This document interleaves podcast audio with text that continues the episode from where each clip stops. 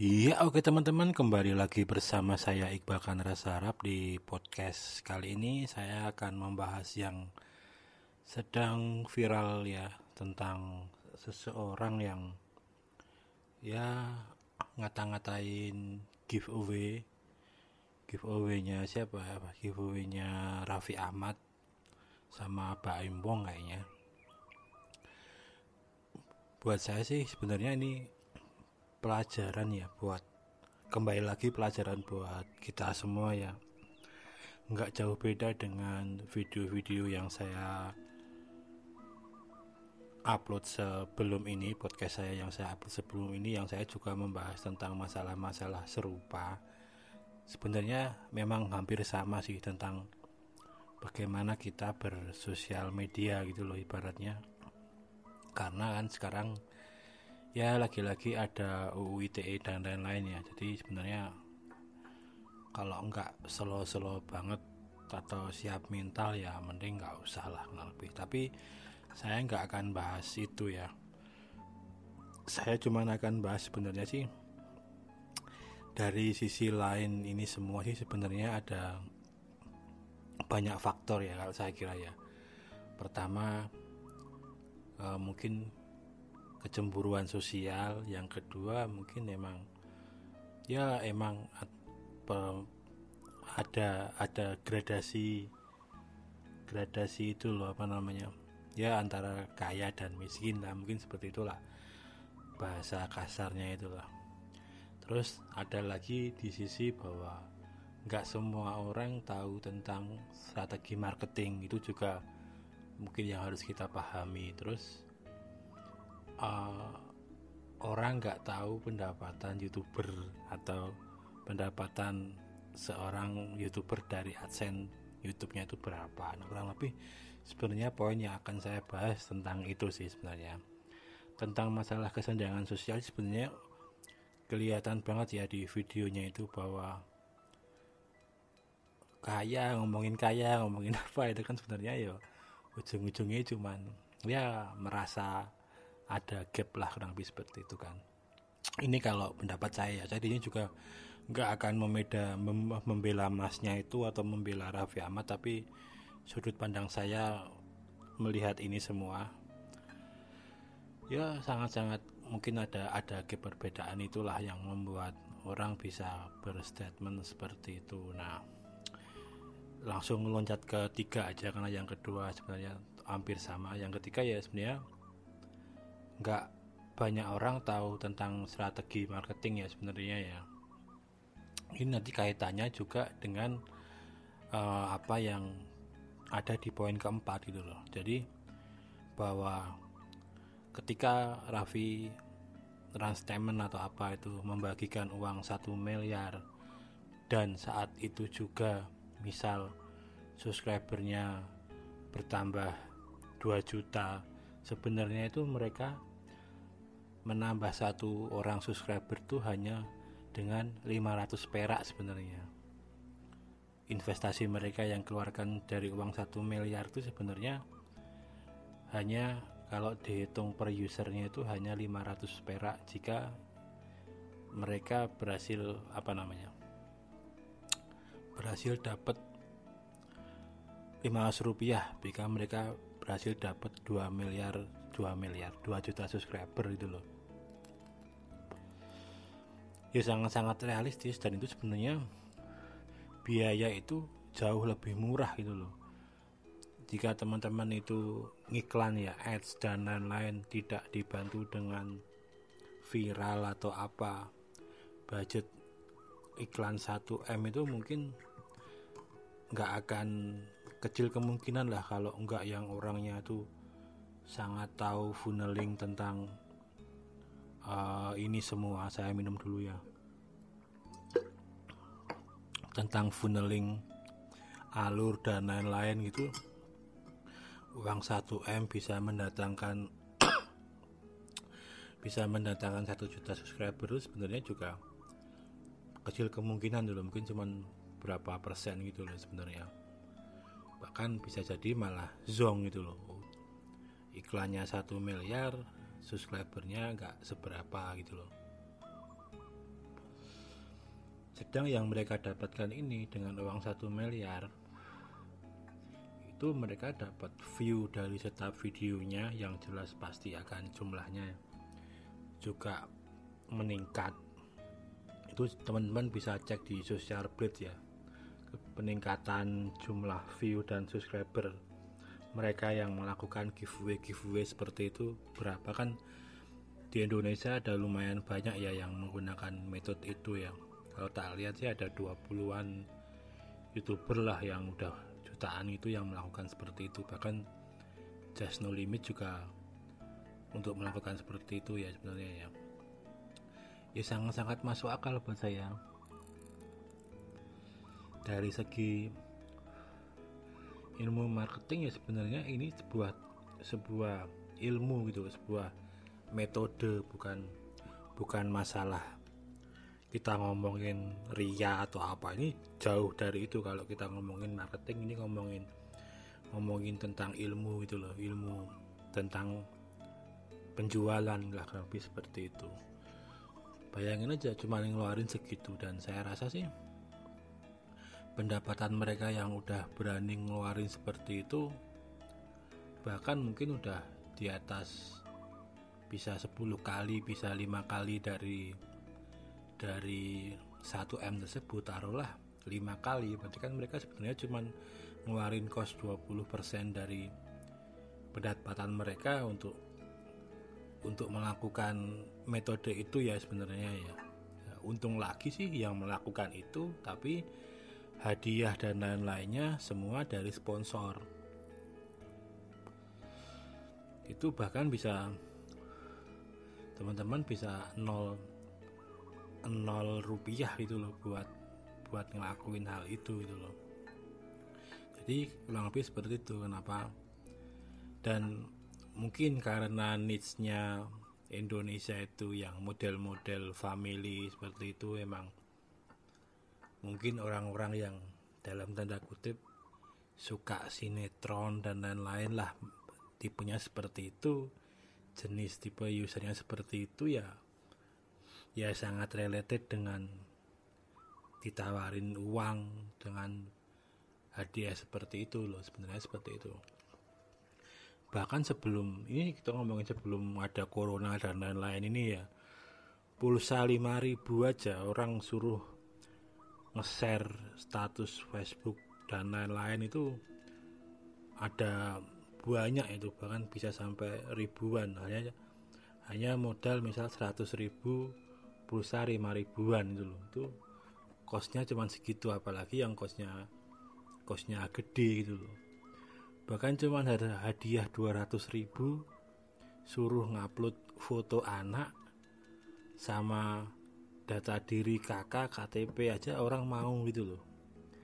Padahal yang ikut berapa ratus orang gitu loh cuman cuman dapat 200 ribu bulatnya dan mereka untung dapat data sebegitu banyaknya itu loh.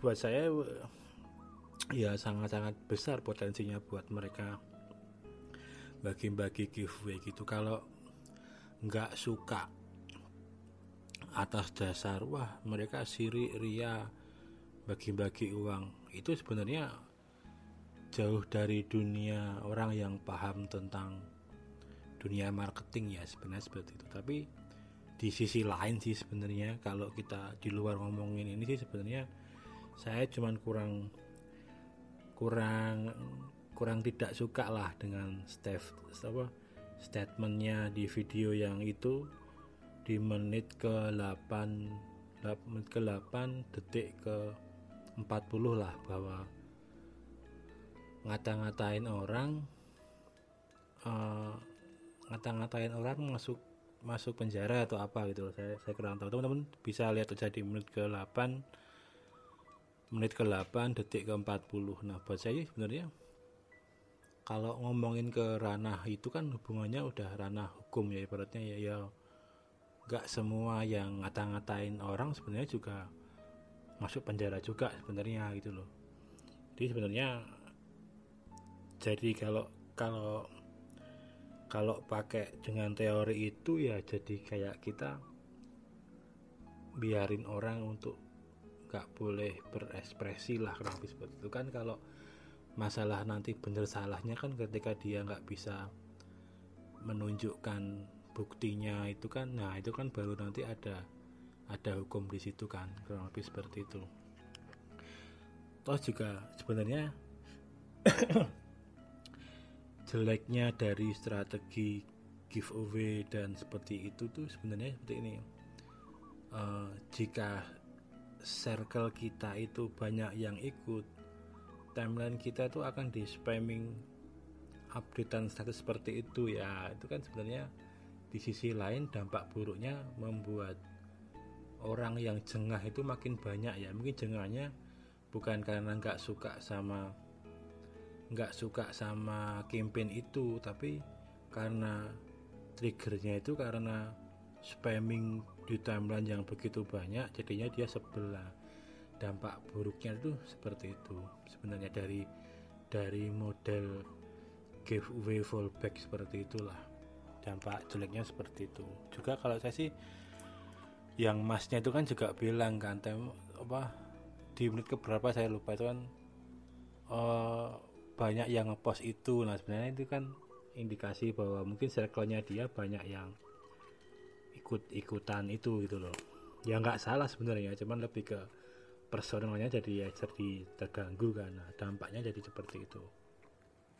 Terus juga kalau saya mau saya sekali sebenarnya sih uh, saya nggak tahu ya secara hukum itu sebenarnya benar atau enggak itu loh. Kalau ada masalah seperti itu terus dalam tanda kutip menciduk orangnya sendiri terus diinterogasi seperti itu terus dijadikan konten seperti itu nah itu sebenarnya e, melanggar hukum atau enggak juga saya nggak nggak tahu sih kalau saya cuman cuman agak enggak etis sebenarnya gitu. kalau misal tanpa direkod sebenarnya masih masih agak nggak masalah ya atau direkodnya itu di kantor polisi karena yang nyiduk mungkin polisinya atau gimana. Nah itu mungkin mungkin bisa bisa bisa lebih lebih gimana ya? Kayaknya secara tata aturan mungkin bisa agak lebih benar gitu. Tapi kalau